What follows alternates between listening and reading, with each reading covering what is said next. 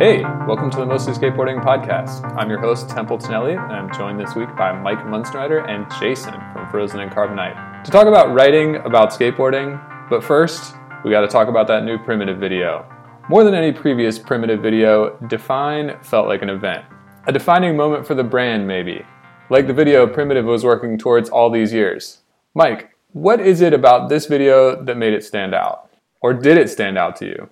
Yeah, it stood out to me. Um, the opening is what kind of really brought it home. You get the P Rod, yeah, right, flashback with the Nas song, and then to have the Wade Desarmo part as like the technically, like I think that's first part in the video. Mm-hmm. If we're going, you know, if we're really slicing and dicing it, but then you get Tiago Lemos coming like right after that Wade D part where I'm gonna be honest. I'm gonna be honest. I didn't Wade had shown a lot of juice in that last primitive promo where um, I remember he had like a front tail shove it and then like a big spin flip front nose line in the promo. And that was, damn, this is great. This is like late, late career Wade D. So sick.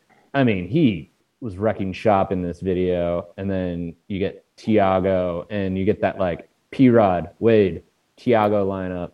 That was heavy. And, um, maybe the video segs a little bit in the middle, but I, I, I liked it for the fact that it seems like it's the video that all those dudes want to be like want to make and want to be in. It seemed like everybody got to choose their song and like this is what I listen to, so we're gonna use it. And um, it just made sense in a lot of ways, and it stood out because the skating was top notch, and then the production was top notch too. I know Jason, this is this like cuts cuts into many of your interests in skateboarding? yeah, yeah.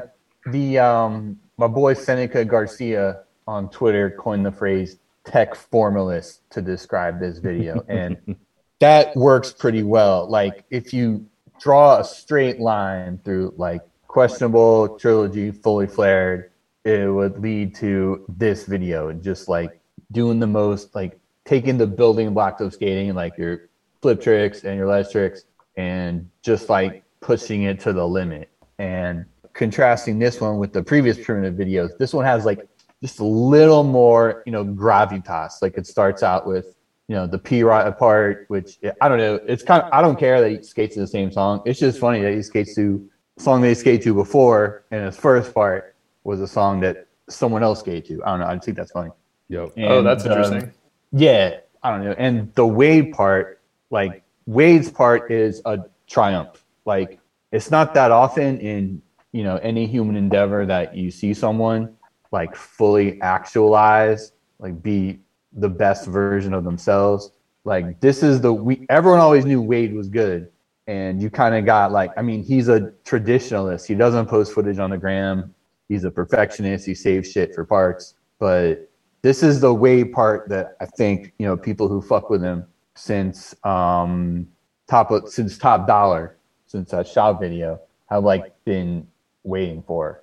I think so. If he never steps on for if he never steps on a board again, he's a legend as far as I'm concerned after this part. And like we'll talk about the other shit later, but towards the end, like the Carlos part had, you know, it starts off with the music. Music in the video is pretty good, but we'll talk about music later as well. But starts off with that weird old like I don't know what the fuck you call it, like 70s music. It sounds like something from like the Clockwork Orange soundtrack or whatever. So that was really dramatic and ends with that like uh, Kanye West remix or whatever. So yeah, I, I thought it was real sick. It's definitely my wheelhouse. And yeah, it definitely feels like an old event type video, like mm. a year right or a fully flared or some shit. Yeah, event video is is how I would how it felt to me. I mean, an hour and eight minutes, that's a pretty daunting uh, runtime. It took me three sittings to get through the whole video. Uh, what about you guys? How long did it take? I think I watched it. Either I watched it all at once or I took a break. I think actually, I actually I think I watched like through Tiago's part, and then I watched the rest every time. How about you, Mike? Yeah, yeah. Um, I somehow did it. I, you know, I'm, I, I look at 13 minutes. The fuck you expect me to watch all this? And then saw 108 and kind of laughed, but I mean, again, it starts so heavy that before I knew it, you know, I, I was I was deep in the the montage. deep in the montage and was like, damn, this is still good. And it's just gonna get better because I know what's what's left over. So yeah, I, I did it in one sitting, much to uh, my kids' chagrin the other afternoon. But no, man, I mean, like I said, 13 minutes is usually pushing it. So it's a damn fine video. Yeah, and it, it kind of felt like it needed to be that long. You know, like everybody, it seemed like everybody who wanted to have a part had a part, which like is rad that all those Europeans who usually get kind of stuffed into a Euro montage got to like fully be there and like be part of the team, which I think is rad. Yeah, I'm trying to look up all, look up the names. Oh, we got chapters even. That's so nice of them. Yeah, I mean they're a premium brand. Even their YouTube like uploads are premium. It's all Yeah, I chaptered mean- out, real nice. There's a lot. Yeah. There's a lot to like in there. Mark. Yeah, they they did put the names in there, uh, which I appreciate it. I mean, I see why some people might not fuck with them. Like they kind of have like a like a bl- bland, quote unquote, like Cali type image. They do all those anime collabs, you know, that you know some people might think are cringe or whatever. I like the Megadeth collab though. I, I wasn't I aware of that one until I saw that Spencer Hamilton was wearing a Megadeth jersey. I was like, what the fuck? Like, is he into Megadeth? And then I like looked it up, and I was like, oh, it's like a, you know, it was in the box. Yeah, there's at the, at the skate park, the Familia Park right now. There's they've got the Terminator 2. I think it's Terminator 2. I think it's specific to the sequel, Primitive collab, and there's like a you can you can get a cut and sew button down short sleeve. It's got you know T800s on it. Wasn't there a, a old T1000 graphic? Maybe like a Danny Way or something. Oh no, Henry Sanchez Henry Sanchez, yeah. and DGK just reissued it. Terminator, hot in the streets. Terminator hot in the Streets. Yeah, I mean, but you know, I think some someone said on Slap that like if these collabs enable them to like travel all over and you know travel Europe, NYC, blah blah blah, you know, and make video productions like this, like I don't care, you know. Well, what what there was like Kikkoman soy Mhm. sauce like a while back, and at the time I'm like, well, that's some dumb shit. But I, I think I'm more sympathetic to it for that reason, right there from slap poster. You know, I'm, I'm not going to make up a fake handle that's somewhat derogatory because I kind of don't ride with slap board. But no, man, I mean, there, I, I I can get some of the gripes about primitive.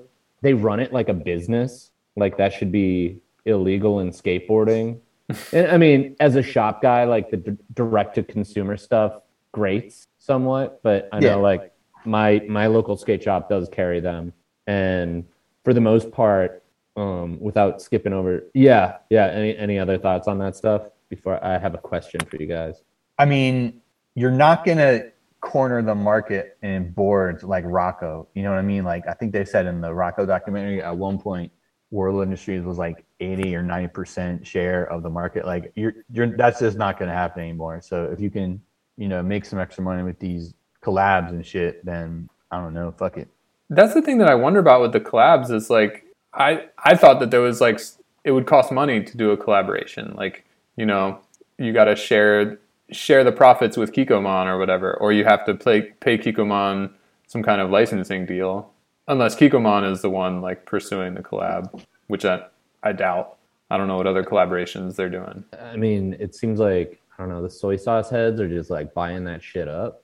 Is that a? I, They're just I like, mean, I, I- love this soy sauce so much. I got to have anything that says Kikkoman on it. I guess like it's probably your only opportunity to get like a high quality Kikkoman hoodie.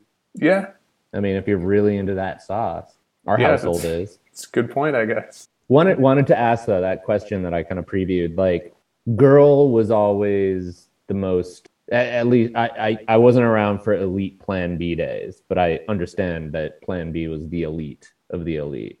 Like, girl was always that in my mind, especially in the you know pre yeah right. Let's say mouse to chocolate tour days. Does primitive kind of fill that role, at least for for guys like us, where we can remember that being a thing in skateboarding?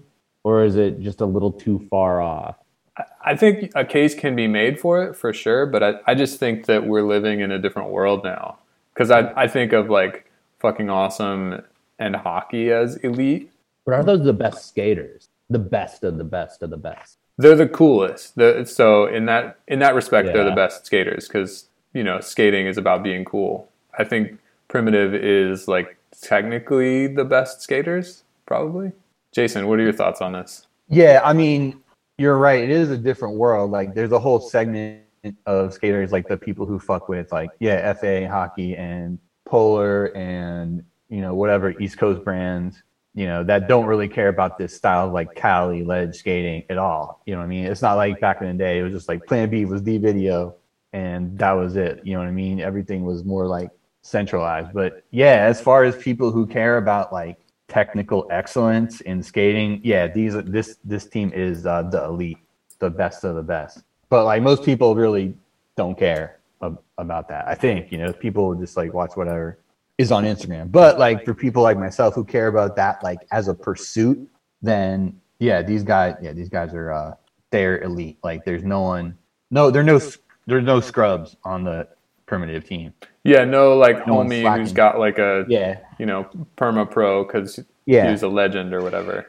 Or even I'll do Ben Sanchez, like the full homie, local, like not quite hanging with Guy Mariano's part in the mouse video. hmm yeah. I, I will. Oh, go ahead. No, um, yeah, I mean, like, like fucking. Uh, I mentioned Tiago's part. Like, he's been putting out crazy shit for so long, and some of the shit in his part was legitimately shocking. Like, he does a line at that that one Barcelona spot that's like that step ledge by the beach that everyone skates. You know, by Mhm. down down by the docks or whatever, by the dock of the bay.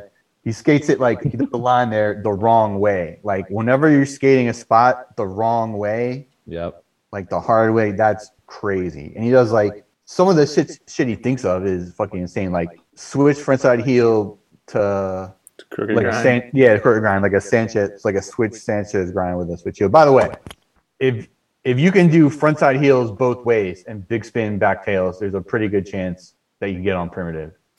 Because I've, I've never seen like like do a shot everyone does like do a shot anytime someone does a frontside heel flip, a switch frontside heel flip, or a big spin back tail. Which I love. I said yeah, I said this on Twitter. Like I love I love that trick. I love that type of trick selection. It's still pretty funny. we need to get the four ply guys on it. Yeah, yeah. I need some uh, the longi- longitudinal data analysis. Yeah, whatever you call it. Skater metrics. What's the standout part for you guys? Damn. Um, that's tough.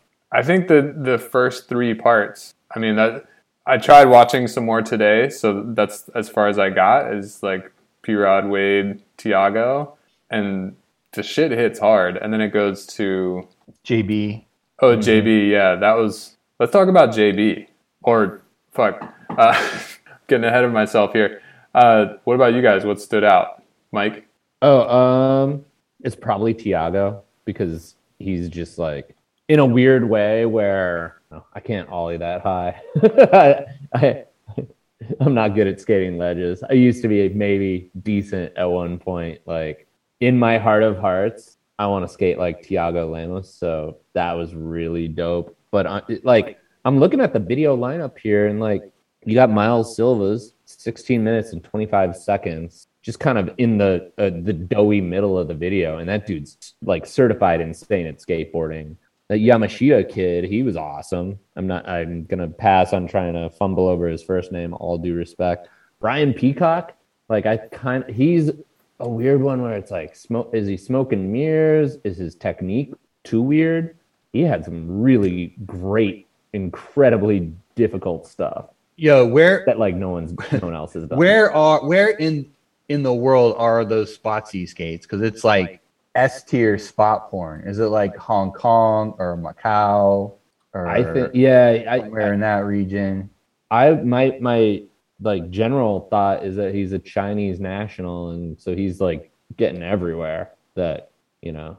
Wait, what is team what is doesn't what does it mean when you're like a national of a country? Because he's from Delaware. Oh, he's from Delaware. I know I, that. Yeah, I feel I, he must have a Chinese passport. I guess is all I'm yeah, saying. yeah, some shit like that. Yeah, because like there's these spots where it's like, oh, a bunch of like marble banks with a marble ledge on top. Like what? Yeah.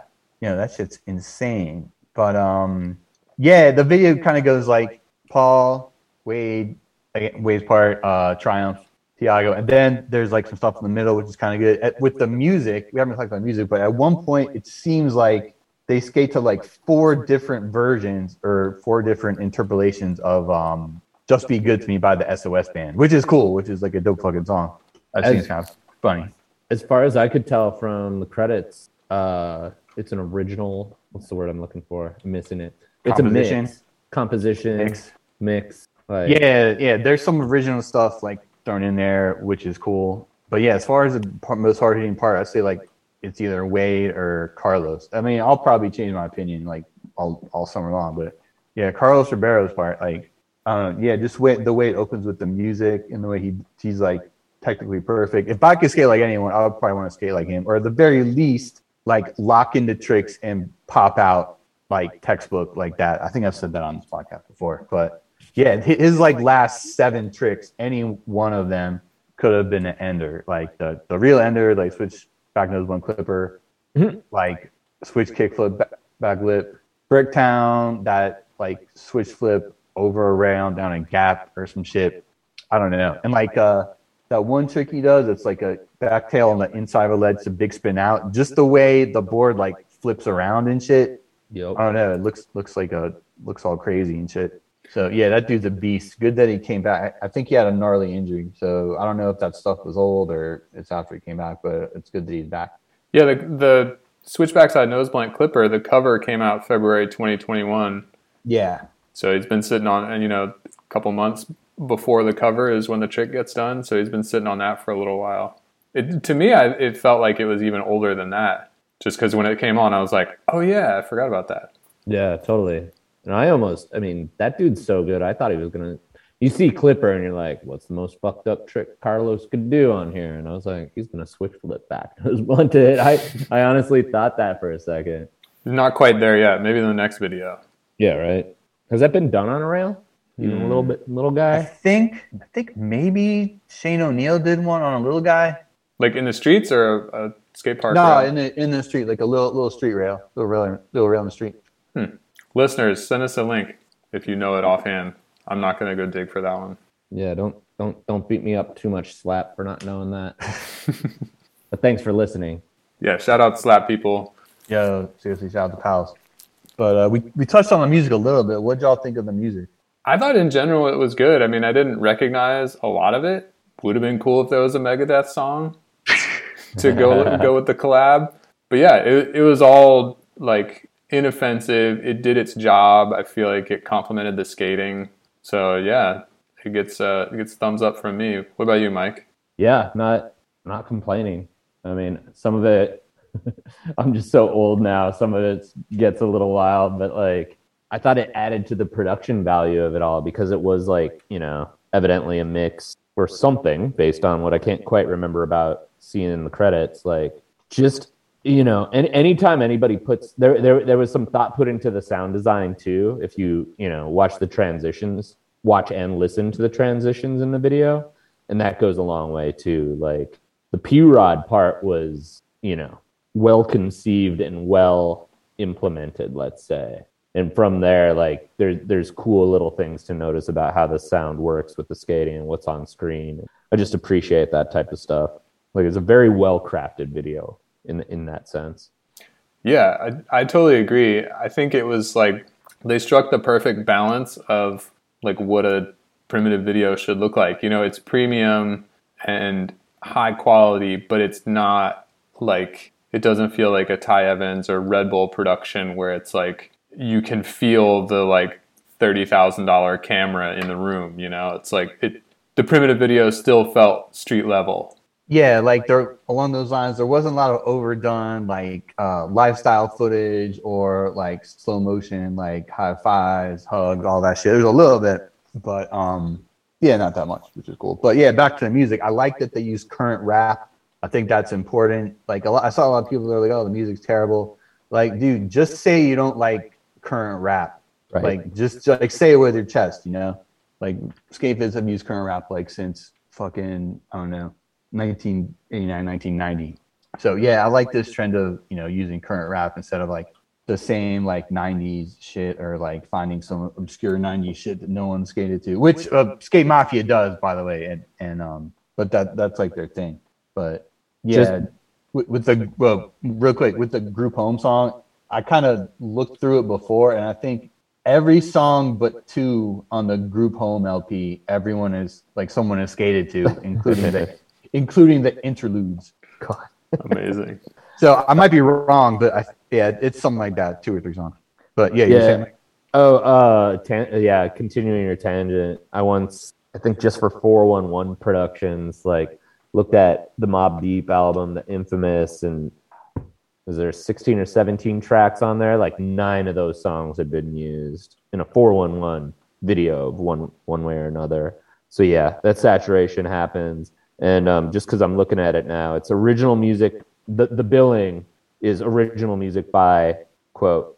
Oh no, excuse by best friend Jacob. Maybe that's a typo. Best friend Jacob. I don't know what it is, but was gonna say there's like a through line, and the through line is Heath Brinkley. Like it in a way, it's like the way this video looks is related to those old Logic videos, that Logic video magazine from back in the day, where it was. I felt like that was cleaner, maybe a little higher tech than 411 when Logic first came out. Like 411 kind of like upped its tech game too in terms of how the video looked. But yeah, I guess my whole point is vis-a-vis Heath Brinkley, this looks like a Logic video in certain aspects, or at least seems related. Interesting. I always thought that Logic videos were very second tier. Hmm. I really liked them. I mean, if if maybe nothing else, the skating is related because it was a lot. It was like so much IE footage and all that. Inland Empire. oh yeah, that was sick. That's where you saw like uh, JP Jadid Yeah, fuck shit up. that dude's. I think he's still ripping. Yeah, he's probably still skating Chafee or whatever, or whatever's or whatever's left of it. Yeah, shout out that dude. But uh, yeah, Logic videos were funny because they always had a title that was like some phrase, but they put like tricks in the middle, like "get tricks or die trying." No, that was digital. That's oh, that was digital. My yeah. bad. Oh yeah. Oh yeah. My bad. Yo, oh, Logic was just like they were just numbers, like Logic two, Logic seven, blah blah blah. Right. You could pick it up at Best Buy for like nine ninety five or something. Logic ran "Video Killed the Radio Star" as a montage, and that that always seemed hard. Yeah, that was pretty dope. And then digital, that was that was a Bill Weiss. yep. Weiss? Yep. It's not Weiss, it's Weiss probably. One of those names you. I'm not. I think I've heard both. Yeah, right. I always say Weiss in my head when I read it. There was some like shitty mo- 100 most influential skaters online article from like a surf magazine that got, got passed around on Twitter, and Bill White Weiss Weiss Weiss was one of the 100 most influential skaters of all time, according to that article. That article is hilarious. so much copy paste. Yeah, I won't be linking to that one in the show notes either. Oh, speaking of skateboard riding, Shit, yeah. Well, speaking of skateboard riding, this week Quartersnacks published Jason's hard hitting Politics of Grip Tape piece. We talked grip tape not too long ago, but what we haven't talked about is writing. All three of us have written for skateboard publications over the years. Jason, how did this piece come together? Well, initially, I wanted to do another in the series called um, Branding Masterclass. Like I did one article about Hubba Wheels, Branding Masterclass. I did another one about trucks in 2018. So I was like, oh, you know, people have strong opinions about grip tape. Why don't we do another one of those? So I like wrote like initial draft or whatever. And then the snack man was like, why don't we make it like the pants thing, like the politics of pants from last year, and just in, do, interview a bunch of people, uh, ask them the same questions and shit. So that's pretty much how it, you know, went down. And then um, Snackman linked me with all the people whom I interviewed, like Shane Heil, Brian Brown from Mace Distribution, Charles Rivard, um, Robert Jessup. That was the behind- big get. I was Yeah, I was fucking yeah. hyped on that. Yeah, that Bobby was, Jessup. Shout out, um, shout out Jim T for making that happen. So I think that's it, right? I think that's everybody I interviewed. Let me see here. Sounds like a complete list. Yeah, yeah, it was like Charles. Oh, Scuba Steve. Okay, sorry. Yeah, sorry, Steve. Yeah, interviewed Scuba Steve from uh, Miles Grip Tape. So yeah, it, like I just started noticing that like uh, I just posted to my story that I switched to Mob, and then I got a bunch of like responses like with some like strong ass opinions. I was like, damn, people really give a shit about you know what grip tape they use. So that's kind of how it came about. Yeah, I'd always been like, you know, whatever is black and free at the skate shop. So is that generally how it works with uh, with you? You pitch ideas and then they morph. Yeah, like I'll I'll pitch an idea. Sometimes with the um with like the of summer video part of the summer thing. That's just like a like a thing. Like I that I've been doing that for fucking ten years. It's like a format. I don't really have to pitch it, but yeah, when I, I get an idea, I'll just pitch it and um, you know do like a first draft. I'll get some feedback and you know switch it around or change some shit. Uh, I guess that's how journalism works. I don't know. I never wrote for like a according to Hoyle newspaper or magazine set, but I don't know. I guess that's how it works. Well, Mike's written for both newspapers and magazines. Is that how it's been how it's worked for you, Mike? Guess it's all over the place. I feel like I've been fortunate just with the snack man to have like a, a steady diet of like once per year. He goes, Hey, I got an idea in it and you should be able to do it well. And I'm like, This sounds great. I'll do that. But yeah. So he we, pitches to you. Well, yeah, yeah. It's more like, hey, would you want to do this because it, it should fit? Yeah, I, I, I, I don't know. I'm getting awkward over the over the phrasing of like it's pitched to me, but like I don't know. Writing about skateboarding is always awesome. Usually awesome when people will actually respond and answer their phones and whatnot. But um, no, that's super fun. I don't know. I, I think it varies in you know the various modes of writing. Like I'm I'm freelancing right now and get assignments for you know very specifics of articles to do. You know, I've worked in newspapers where it's like finding your own story, basically doing whatever you want as long as like you know it's within reason.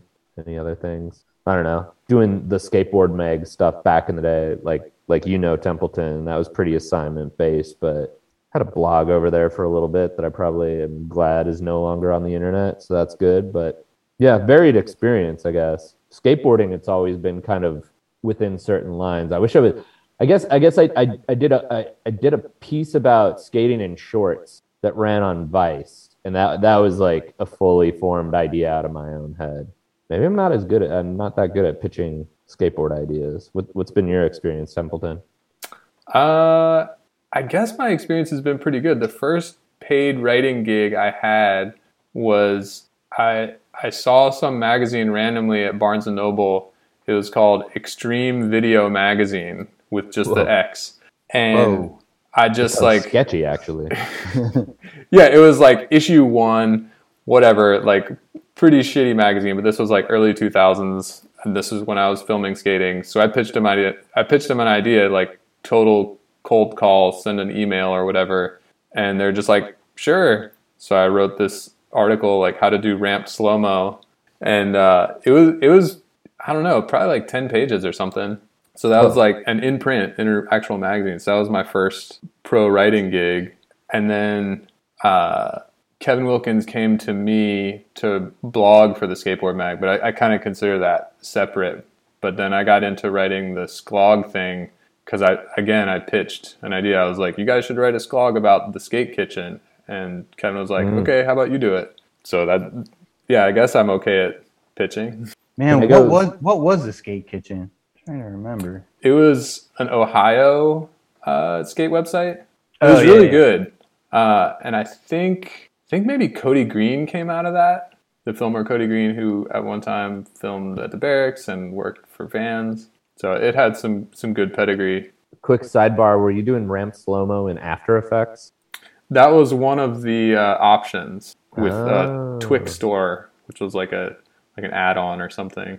And then also I I I showed how you could like fake it by chopping up your clip and like you know you got the beginning is 100 and then you like chop a little bit and put that one at like 90 then chop a yep. little more 80, 70, 60, like, and just do it like that. Wait, so this publication, Ex- Extreme Video, was like a physical magazine about videography, like I guess quote unquote action sports videography. Yep. Right. Oh, dang! I had no idea.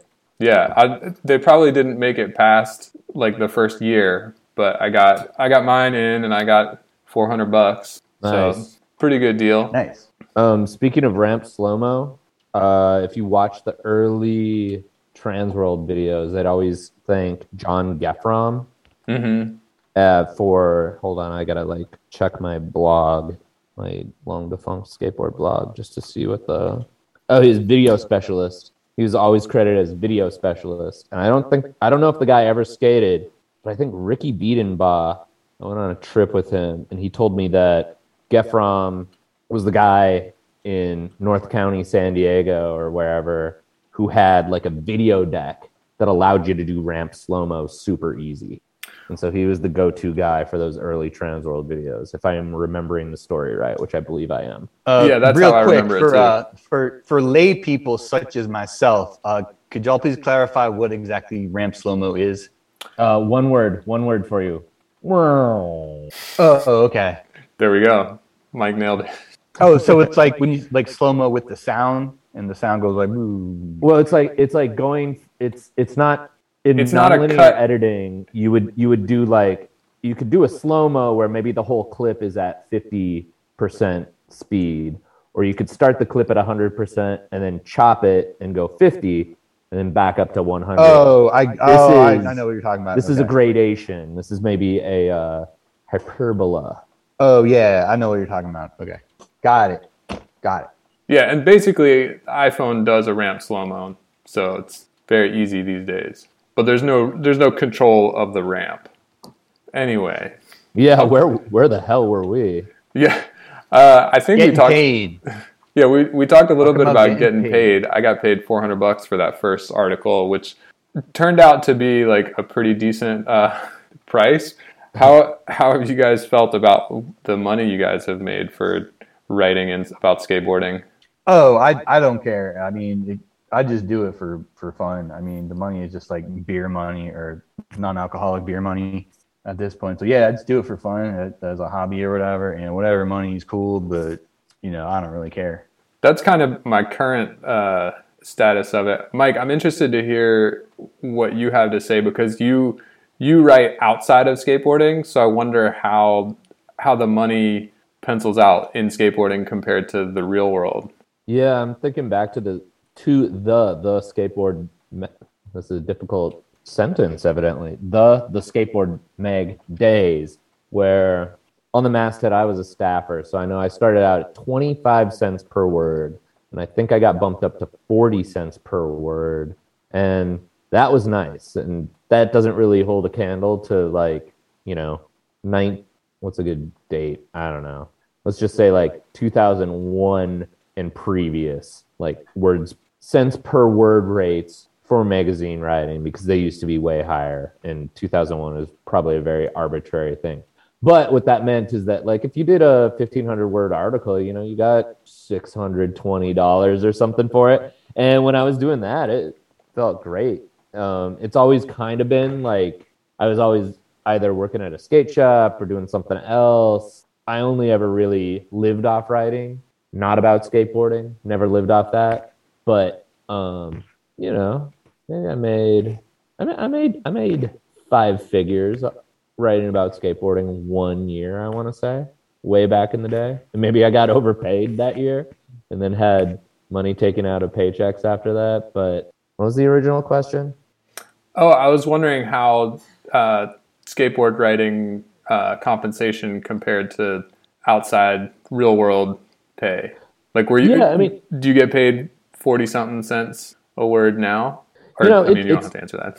Oh well, no, that's fine. I mean, it's kind of commensurate. And now nowadays, you know, most as a freelancer, the things I'm doing are just like flat rate. You know, it's kind of tied to the word word count because they're departments and they're all going to be the same thing. But you know, I think a guy told me that if you write an online story for the New Yorker, you know, one of the most prestigious magazines out there, online story, twelve hundred words, you get three hundred bucks. Jeez. Yo, did, did y'all ever see on Twitter? The people are like, uh, yeah, like in the fifties, like Truman Capote or whoever would like would write like uh like an article for fucking Saturday Evening Post and get like something completely insane, like a hundred thousand dollars in like 1955 money or something like that. Shit. Or, or even Do it like once a year. like ten ten thousand dollars in nineteen fifties money, which is like a hundred thousand dollars. Yeah, some yeah, yeah. It was it was some shit like that. Yeah, ten thousand dollars in fifties money, which is yeah, Right. Like he made a year's salary off one article. yeah. yeah, yeah. I mean, I remember uh, the long. If if anybody is interested just in journalism and talking about the process at all, the long form podcast is a great great resource on that. They do it weekly. There was a former editor of Harper's magazine who, you know, like flew to India to try to track down the Beatles when they were, you know, meditating in some joint.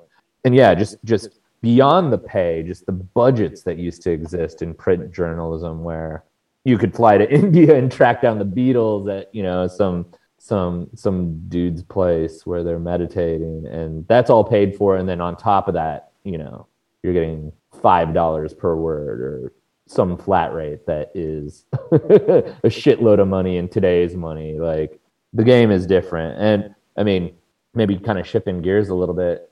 Like, do we uh, skateboard riding more interesting than it's been, or is is it more interesting nowadays than it used to be, or is it better democratized on the web? Like, w- w- what do we think of it? I think it's way better now than it's ever been. I think because there's so many different outlets, there's so much more variety and so much more opportunity for interesting things. Like I think when it was just the magazines, everybody was just playing it really safe and it's Yeah. like, "Oh, let's just say what happened on this road trip." To, you know, like some words to go along with these photos. Let's interview a guy, get the basics of his life and that's that. But now there's just so many more outlets and you know, we get the politics of grip tape. Can you imagine, you know, that running in Transworld in 1986? Like, no fucking way. Yeah, I think I think it's way better now, uh, especially better. Like Slap kind of did some shit in the '90s, but yeah, when it was just Transworld and and Thrasher, yeah, that that was it pretty. Pretty much. I mean, Thrasher had and still has their voice. You know, Jake Phelps and everything. Uh, Transworld, they kind of always had good interviews, but like their voice was, you know, kind of milk toast. I don't, you know, I don't think that's that's going to be a shock to anyone. I mean, like Big Brother, like shout out Earl Parker. You know, he he did some shit as far as writing goes. Yeah, I mean, for uh for a group that pretty much like hates to read, like there's a lot of good skate writing out there, either in like blogs, like you got like uh Free Skate Mag, Pocket. I think Pocket is German. Like plus, there's like a lot of people that come out with books Yeah. about like about skating, which trips me out. I just I, I would love to see more like skateboard articles. Not even bagging on us. I mean, Jason, you just did an interview heavy thing. I just did one too on Quartersnacks, but like the article, you know what I mean? Or maybe Yeah, maybe I'm I mean, yeah, making yeah. sense of it. You know, like talk to people, but then it's like a unified thing. Like not that, and maybe maybe closer to the New Yorker version of things, and maybe maybe as we joke about being non-readers maybe there isn't a readership for that but you know the fact that the magazines are so tour story interview i don't know like maybe the trash section in thrasher is like the most literate part of skateboarding or the longest the longest lived literate part of skateboarding if that makes sense Yeah, it could be.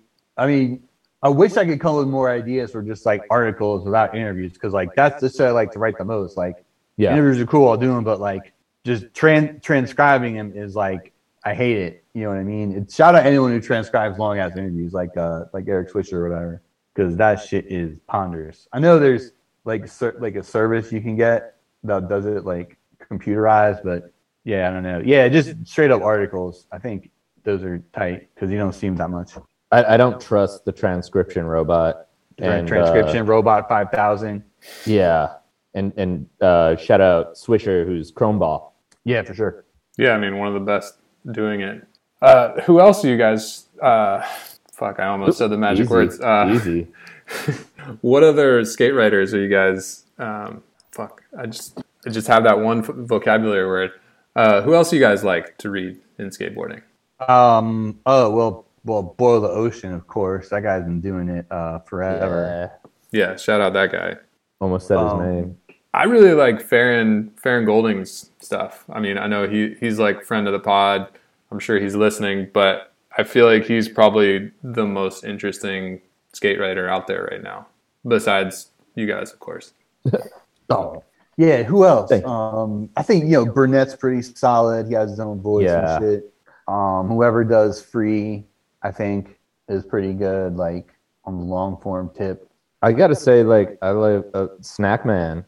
Like, yeah he's got one of the best and consistent voices in skating, where it's like not dogging anything, maybe some things low key, but but for the most part, it's like a consistency and like a oh, oh yeah, let's just say optimism within skateboarding that I like. Yeah, shout You out to that guy. I, I've said on here before, like the Big Brother thing was, uh, like I never got into it. I was always a Transworld guy. I'm a, I'm a Transworld ass skater. As Casual ass as I- character. No, because you Yep. you missed the um the glory days when when it was still based out of World. Yeah, no, Like the I, I first- only got like Larry Flynt. Yeah, the first like I guess through issue twenty or around there, that shit was funny. Like it was like the Earl Parker drinking contest where like they took him out drinking and they did like a, a graph of like all the drinks he had with like little icons for like oh here's a shot of Jaeger blah blah blah like it was like so funny. Um, just something I remembered that I wanted to say back on pitching ideas. The ridechannel.com.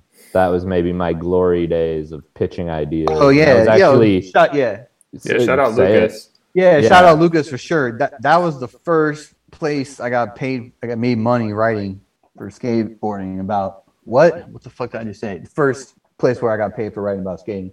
Well, I mean, I, I honestly think I know like the slapboard thought they came up with everything that was ever printed, quote unquote, on that site, but like, man, I wish that thing was around here today. Birdman, are you listening? Bring back Ride Channel in all its glory because that, that I really think that was a great place for like skate nerding. That was just like skating was too. I don't know. Skating was at a weird point where it didn't want that or maybe it was just the wrong URL. Yeah, I don't know. It was, it was funny. People always say like, "Oh, it's like the TMZ of skateboarding." And it was like, what? Like that's what they were trying to be. Yeah. You know?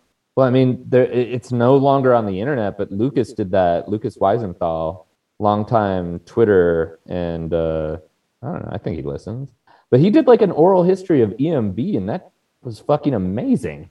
Yeah, Like some the of yeah, stuff some of people the told shit in there. I think I found it like some of the shit I wrote. I found it in the Wayback Machine, or I had to Mm-hmm. look way back through my Gmail to see like the Word doc that I emailed.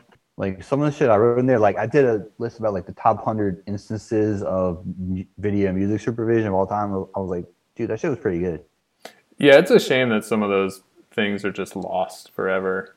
I don't think anything I wrote was like truly, um, I don't know, anything super special for Ride Channel. I did write a thing for what was the Mountain Dew website? Green Label. Green Label, yeah, which Label. was kind of under the complex umbrella, same as Ride Channel, and it was um, it was kind of like I don't I don't even remember what the fuck it was, but it was kind of like an oral history of skate spots, or like no, it was like an annotated map of famous skate spots, and that was pretty rad. I got um, fuck, I'm like forgetting all this shit. Um, Jim, I talked to Jimmy Pelletier about Pulaski, and he was talking about the Pulaski phone and like all this shit. It was that was a pretty fun, pretty fun one to write. And those Green Label articles, they paid basically like double because it was like advertising, and that was pretty tight. That's always nice. Did you guys ever get into the Green Label writing world or like the No. complex like SponCon stuff? No, never got into the SponCon. Dude, it was tight. Like I remember I wrote some like top 10 list and it was like, okay, you got to like put this Oakley jacket in there.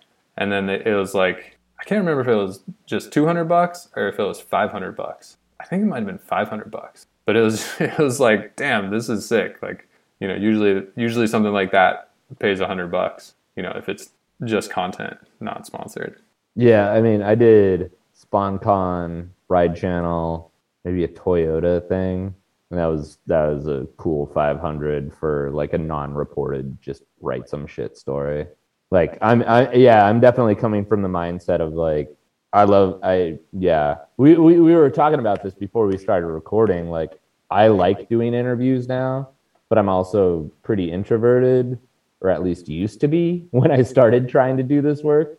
And like calling people up was a was fucking terrible. Had to like psych myself up, like punch my thigh or something. That's maybe a dramatization, but did a Toyota listicle for Ride Channel. That was that was five hundred bucks, and I was like running to the bank. Yeah, easy money. Let's get into that like contacts thing because I feel like that's always like a, a weird thing, like how you get in touch with all these you know famous people who certainly have lots of people trying to get in touch with them and like how do you get them to call you back or like how do you even make contact like jason you said that snackman kind of made it happen for you with with this yeah, grip tape thing Yeah, Snackman usually hooks it up. Like he um he's got all the contacts. He's got the ill uh, Rolodex. He'll you know if we want to interview like so and so, he'll usually like reach out or whatever. Most people like he'll you can even like DM. Like it's not a big deal. I mean that's a good good thing about you know these days. Most people are only a you know DM away. So he usually hooks that up. And like I've gotten a lot more comfortable about you know talking to people you know, on the phone or like cold calling, as it were. You're like, hey, I'm Jason Quartersnacks, blah, blah, blah. Like, you know, I mean, I've gotten a lot more comfortable with it. It's like, it's like anything. so do you full on cold call like like snackman just gives you the phone number and you're like all right i'm going to call this guy up he's not expecting me Oh, Like- oh no, no. I, I no, I was using the term cold call uh, incorrectly. I'll, I mean, I'll, I'll usually email them or text them before to set up a time. All right, yeah. I got given some people's phone numbers just like, "Oh yeah, you should talk to Stevie Stevie Williams. Here's his here's his number." And I'm like, "Yeah, I'm not going to just like randomly hit up Stevie Williams and be like, "Hey man, you want to talk about chocolate?" Like, I'm doing this thing for Ride Channel. Mike, did you ever have any experiences like that where you had to just like make a random phone call? I mean, doing the skateboard mag stuff, uh, this is 2006. Like, I don't think text messaging was really that it existed, but I don't think people were doing it. Yeah, that was So, like the yeah. T9 days. Yeah, yeah, yeah. Nokia's and all that. So it was definitely um I was cold calling and like I like I mentioned earlier, there there was a psych up period and I remember I was trying to what's that kid's name? I can remember the dude whose phone I called because the guy I needed to um actually talked to didn't have a phone at the time. Alexis Rivera, Rode for Foundation. Was that him? Abdi, it was it Abdias Rivera? Okay, so I, I talked to Abdias Rivera from Tampa, who was living with, or was, yeah, was roommates with the kid from Denver who rode for Foundation. And like, I was trying to, the interview never ran because like his skateboard career ended concurrently with me trying to interview him because he never shot enough photos. Who was that kid? Alexis Ramirez. Okay, yeah. So yeah, yeah, like I've I, I've I've contacted people for skateboard and stuff like every which way. Did an ESPN thing where I interviewed Louie Barletta and I was calling one of his roommates and then was just like, "Oh yeah, yeah, Louie right here." Like that actually went way better than it ever should have gone. And I did ask how old he was, and he declined to answer. That was my second. You gotta ask, question in though. You're a good journalist, Yeah, gotta you gotta ask. I, I I went to journalism school. I'm gonna ask any other stupid. I mean, nowadays it's just like you can DM most people on Instagram and they're gonna get it. Like I interviewed Strobeck for a recent Quartersnacks thing, and Snackman lined that up. But I don't know about you, Jason, and you know, doing doing previous work like the Ride Channel, especially when it first started, was was was nothing to make people blush. Like, oh fuck, the Ride Channel wants to talk to me. Like the quarter snacks is like fucking New York Times in a lot of ways. It's funny. I'm, I'm also speaking from experience of being a community newspaper reporter, where people are like, "What the fuck outlet are you?" yeah, yeah. I mean, uh, yeah. Most people are like, "Oh yeah, quarter snacks. Yeah, I fuck with them." Blah blah blah. Sure. I mean, Yeah. sometimes like you know, people will flake, but like most of the most of the time, it's yeah, we've been able to uh, you know make contact and do what we gotta do. I think one of the funnier things from working with the skateboard mag back when was when these skaters would. I mean, I don't. I, I never got word officially that there was any pay to play, but I think there was kind of quid pro quo that all right, skater X who rides for companies ABC, you shoot enough photos for your new for your new Jack interview, your amateur interview. All right, yeah, we, we got some ads lined up you put the work in, you shot, I don't know, enough for like, what's that going to be? Six pages? That sound about right, Templeton? Yeah, give or take. Yeah, we got we got six pages, three stills, two sequences, and all of a sudden you're calling this kid up to be like, "Hey, I need to get 1500 words worth of interview out of you." You don't say that, but hey, I got to talk to you for the skateboard mag interview that you've worked on for the past 6 months. And these people ghost you for like a week and a half. That was always insane to me. Like, finish the job, guys. Yeah, pretty wild. Like, you know, there's like at that time there were three or four magazines. Like, pretty big deal to get in a magazine and to have people just not not really be that stoked. It's kind of crazy to me. You did that one on purpose. Oh, I didn't. I fucking forgot. That's just how I talk. well, I'm sure you guys are all stoked that people call you back these days. Which brings us to the end of our show where we talk about what we're stoked on. Jason, what are you stoked on this week? Uh, stoked on Venture Trucks out of San Francisco, California. Also stoked on some mass entertainment like the movie Top Gun Maverick. Listen, I'm a Gen X type of guy. I saw the first Top Gun in the theater, so it was only right that I saw the second one in the theater. It was fucking sick. I can see how you know you think it's corny or whatever or propaganda or whatever, but uh, I don't know. For Gen X folk like me, it was uh, I don't know. It was pretty pretty awesome. Also stoked on a trailer for next Call of Duty game, Call of Duty Black Ops Modern Warfare 2. No, I think it's Modern Warfare 2. I don't think there's Black Ops. That comes out on October 28th. So pretty juiced about that. On the flip side, stoked on a little video from a French board company called Album. It's called Album de Famille. I think most of the people in it don't even ride for the company, but there's a lot of sick uh, like Hotel de Ville footage. My guy JP Villa, who I think he was on Primitive, the Primitive Flowgram a couple years ago, but not anymore. I was kind of looking for his part in a new video. He's a super sick like Brazil, Spain, France tech type of guy. He has some shit in there. So yeah, on a Euro tech tip, uh, definitely check that out. I think it's on the free free skate mag website. Um, Mike, what are you stoked on this week? Pretty sure Patrick's going to be stoked on your uh, pronunciation back there. I myself am stoked on. Um, I saw an Adidas demo that might have been previewed on a previous podcast a couple weeks ago. I'm stoked on seeing Dennis Busenitz push in person, and yeah, I'm kind of riffing on like Gino pushing. I don't think we're gonna see much out of Gino anymore, so we we we probably got to update our our mindsets. So Dennis Busenitz has that like crazy half push. One of my buddies calls it a dab push. The amount of acceleration that dude can get from the way he pushes in a very short distance is unparalleled. Like you have to see it in person to actually understand it. I've appreciated it as a little weird looking on video and like kind of without context, without being at the spot. But what did he do? I think he just accelerated like 50 feet, which is not that far in skateboarding, across Familia headquarters, the skate park, to do a frontside ollie over a hip on a four foot quarter pipe. And he like, it was like the most torquiest, T O R Q U E I E S T, torquiest push I've ever seen in my life.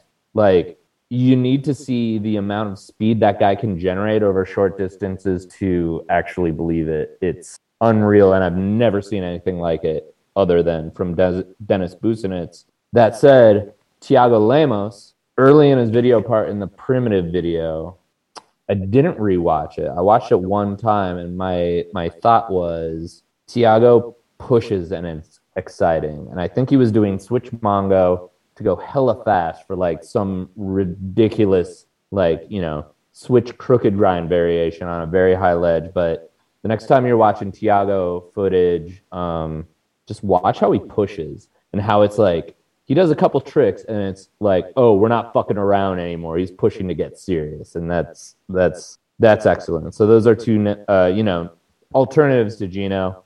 I'm wrapping up now, but I'm gonna say that Adidas demo was great. Um, shout out to the women who are on Adidas, uh, Nora V, Jen Soto, Mariah Duran. Like I've been to a bunch of skate demos, as has been reflected upon on this podcast and it was super super awesome to have women at the demo because as skateboarding has changed for the better over the past couple of years you have the women there and there's little girls who want to skate and are skating and they're out there. And i am a girl dad admittedly but there's little girls at the demo they're with their moms and there was a rad clip it's out there on instagram maybe you can find it but i think it was Mariah Duran, Nora V, and a Minneapolis local. You know, they tried to synchronize kickflips, and there's, you know, you've got um, Felipe Gustavo doing nollie uh, switch flip backside tailslide shove it down the handrail. But on the other side of the park, there's a very, you know, more well, no, it's not even that different. It's just skateboarding going on over in the other side.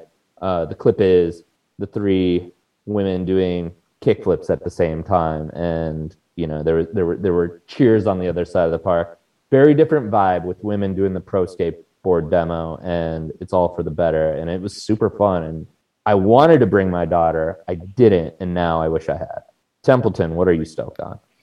I am stoked on warmer weather. We've had kind of an extended winter here in Oregon, so warmer weather and the uh, extended daylight hours means I'm going to be skating before work uh, starting next week, probably. So Do stoked on that. And that's it for our show this week. Be sure to check out mostlyskateboarding.net for links to the things that we talked about and other show notes. Until next time, you can keep up with us all week online. Uh, Mike, where can the people find you? I'm on Twitter and Instagram sparingly, admittedly, with the same handle at mmunzenrieder.com. I don't even know how this shit works anymore. Jason, where can the people find you? On Twitter at Carbonite1994, on Instagram at Frozen Carbonite, and uh, writing stuff for quartersnacks.com. Templeton, where can the people find you? You can find me on Twitter at mostly skate and on Instagram at mostly skateboarding. We will see you guys next week. Fair.